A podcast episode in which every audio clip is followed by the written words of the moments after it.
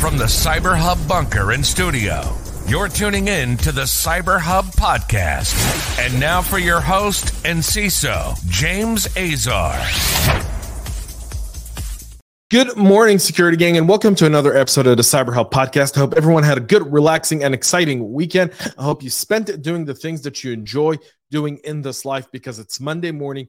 We're back at it doing our nine to five. But if you love what you're doing, then there's no such thing as Monday morning, right?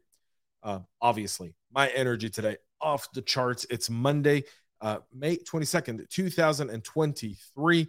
Um, we've got a packed show this morning, a lot of things to go over, a lot of exploits, a lot of vulnerabilities, a lot of new ways um, our, our adversaries are getting into our environments and using very, very common devices to do so and common ways to do so. So, we're going to get right into that this morning. Make sure to subscribe. Find us on your favorite podcast listening platform. We're live on Facebook, LinkedIn, YouTube, Twitter, and Twitch.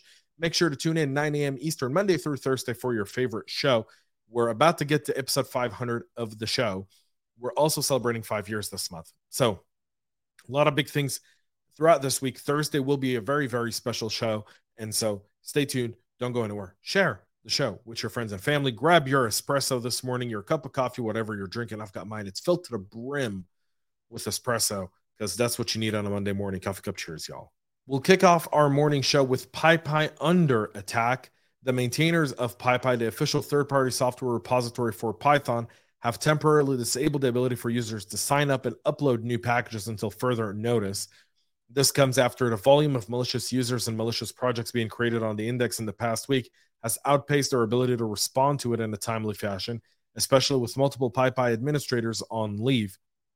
Disclosure is so important. Honesty and forthright is so critical it, it maintains integrity. And that's what the folks at PyPI did. Hey, we've got a few admins on leave. We've got all these things. We're, we're overloaded. We're under attack. Um, no additional details about the nature of the malware and threat actors involved were disclosed at this time. The decision to freeze new user and project registration comes as software registries such, such as PyPI have proven time and time again to be a popular target for attackers looking to poison the software supply chain and compromise developer environment. Earlier this week, Phylum uncovered an active malware campaign that leverages OpenAI ChatGPT themed lures to bait developers into downloading a malicious Python module capable of stealing clipboard content in order to hijack cryptocurrency transactions.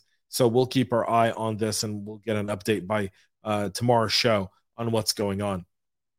Apple has also patched three zero days in their iPhones and Macs um, that affect the WebKit browser engine.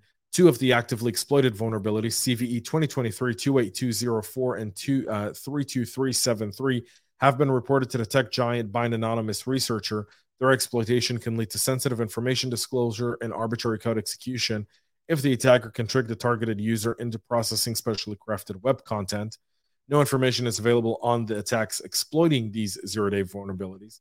Apple has revealed uh, in its advisories that there's now a new update for iOS 16.4.1a, iPadOS 16.4.1, and macOS 13.3. Now it's 16.5 across iOS and iPadOS to fix both CVEs um, as well. CVE uh, 2023 32409 was reported to Apple by Google's TAG team and Amnesty International, which indicates it's likely being exploited by commercial spyware vendors. Uh, Google recently detailed several iOS and Android exploits that the company has linked to several various spyware vendors.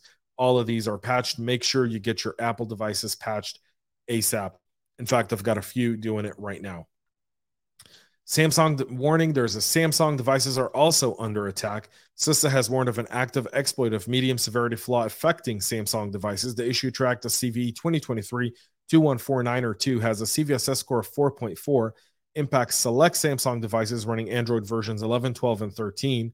The South Korean electronic giant described the issue as an information disclosure flaw that could be exploited by a privileged attacker to bypass the address space layout randomization protection. ASLR is a security technique that's designed to thwart memory corruption and code execution flaws by obscuring the location of an executable in device memory. Samsung, in an advisory release, said it was notified that the exploit for this issue has existed in the wild. And so that's why you can never look at vulnerabilities as a practitioner and just go critical, patch it right away you really have to fix that vulnerability and look at the vulnerabilities within the context of your own environment. Something like this that's a medium may have been for organizations that that only use Samsung devices to be critical because of the amount of data that sits on those devices. So you can't look at the CVSS score on face value and just assume that that that's the risk to your organization. A 9.9 could be a 0.9 for your org and a 4.4 could be a 9.9. Just keep that in mind. Android phones are vulnerable to fingerprint fingerprint brute force attacks. Researchers at Tencent Labs have presented a new attack called Bruteprint, which uh, brute forces fingerprints on modern smartphones to bypass user authentication and take control of the device. The brute force attacks rely on many trial and error attempts to crack a code key or password and gain unauthorized access to account systems or networks. The Chinese researchers managed to overcome existing safeguards on smartphones like attempted uh, limits and liveness detection that protect against brute force attacks by exploiting what they claim are two zero day vulnerabilities, namely cancel after match, fail, and match after lock. The authors of the technical paper published also found the biometric data on the fingerprint sensor serial peripheral interface were inadequately protected, allowing for a man in the middle attack to hijack the fingerprint images. Um, excuse me. Brute force and SPI MITM attacks were tested against 10 popular smartphone models, achieving unlimited attempts on all Android and Harmony OS Huawei devices, and 10 additional attempts on iOS devices. So the idea of um, so so this is significant because we often say biometrics are the best way to do it. Um, in, in, fact, in one of my papers, I said biometrics are, are are really just another passcode. It's just a passcode that you don't create. It's a passcode that's that's device created, um, but it's still able to get to it. And this paper actually shows the whole details. I won't get into all of the details here, uh, folks, but you guys can obviously go and check it out. In the the link is in the show notes. Um, definitely worth a read and understanding how you can defend yourself from these types of attacks. As we talk about ransomware and malware, we, now there's a new paper talking about three common initial attack vectors that account for most ransomware campaigns. And the data is showing how most cyber attacks start. And so basic steps can really help us overcome these. We're going to get right into it. The most significant vector in successful ransomware attacks in 2022, for example, involved was the exploitation of public facing applications, which accounted for 43% of all breaches, followed by the use of compromised accounts at 24% and malicious emails at 12. This is according to Kaspersky. Both, ex- both exploitation of applications and malicious emails declined as a share of all attacks compared with the previous year, while the use of compromised accounts increased. Bottom line, doubling down on the most common attack vectors can go a long way to preventing a ransomware attack. What does that mean? Exploitation of vulnerabilities at 32%. So, patching your environment, doing the fundamentals of cybersecurity is critical stolen um, phishing. Setting up a good level of protection on your inboxes would also go a long way. And finally, credentials.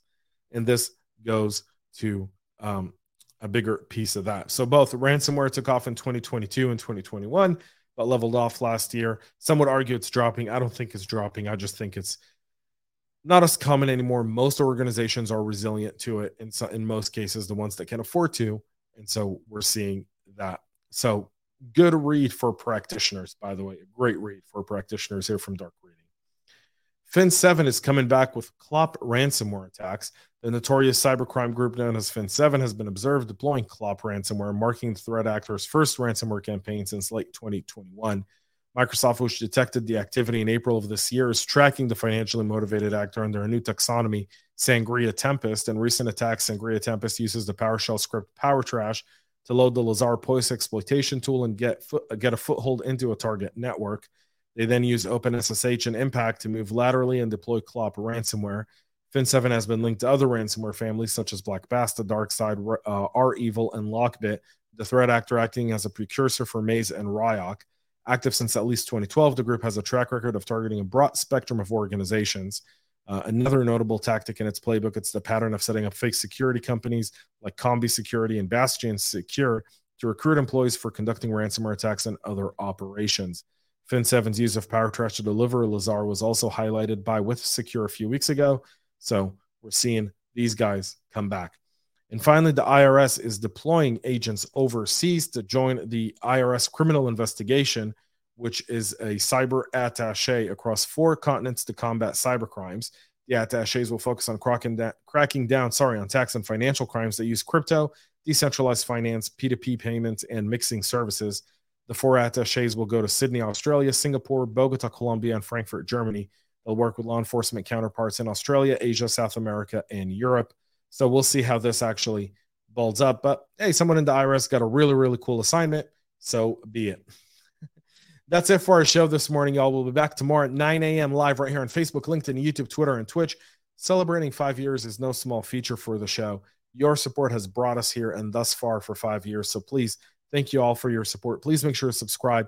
We grow organically. So when you share the content, when you talk about us, when you tag other people to get their eyes on on our content, that's how we grow our subscriber base. So please do so if you if you have the opportunity. Thanks for tuning in. Have a great week. Have a great rest of your day, and most importantly, y'all stay cyber safe. We love feedback, so make sure to connect with us on social media and subscribe to our podcast on your favorite podcast listening platform.